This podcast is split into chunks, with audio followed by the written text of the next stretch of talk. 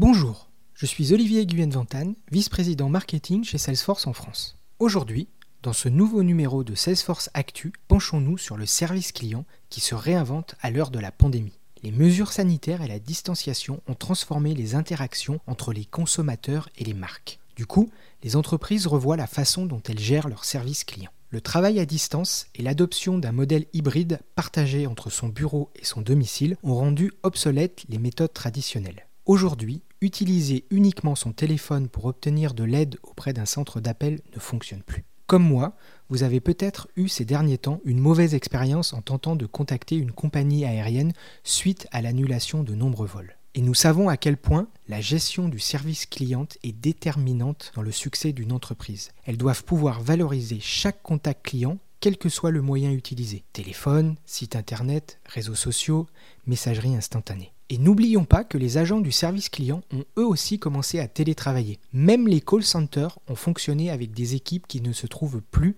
dans un même lieu physique. C'est exactement comme cela que fonctionne le call center de SOS Crise du docteur Xavier Emmanueli, créé en 2020 pour aider les personnes en souffrance psychologique en raison de la crise. Ce centre d'appel a pu être mis en place en seulement deux semaines par les équipes de Salesforce grâce à Service Cloud. Et il fonctionne avec des personnes qui travaillent toutes de chez elles. L'heure du changement a donc sonné. L'étude que nous avons consacrée au service client entre août et septembre 2020 le confirme. 69% des décideurs français des centres d'appel ont investi dans les nouvelles technologies pour gagner en flexibilité et faire face à la crise. C'est dans cette direction que toutes les nouvelles innovations de notre solution Service Cloud se tournent. Nous nous sommes focalisés sur la voix, la planification des effectifs grâce à l'intelligence artificielle et l'assistante visuelle. Notre objectif est de fournir aux agents un service connecté, personnalisé, reposant sur une plateforme unique. Les choses bougent, nous le voyons. 80% des équipes du service client déclarent avoir changé leur politique de service pour apporter plus de flexibilité aux clients. Dans le même temps, elles sont 88%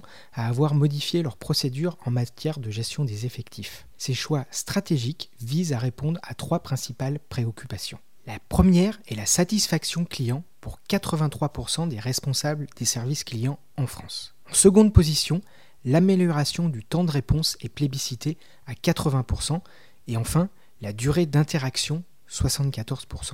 Enfin, même si un sondé sur deux déclare avoir une vision claire de sa carrière sur le long terme, notons que 78% des managers investissent dans la formation de leurs agents. Préparer le futur de ses employés, c'est aussi préparer le futur de son entreprise. Voilà, c'est fini. Mais avant de partir, que retenez-vous de ce podcast? Merci de l'avoir écouté. On attend vos commentaires sur Apple, Google Podcast ou avec le petit pouce bleu de YouTube. La suite au prochain épisode.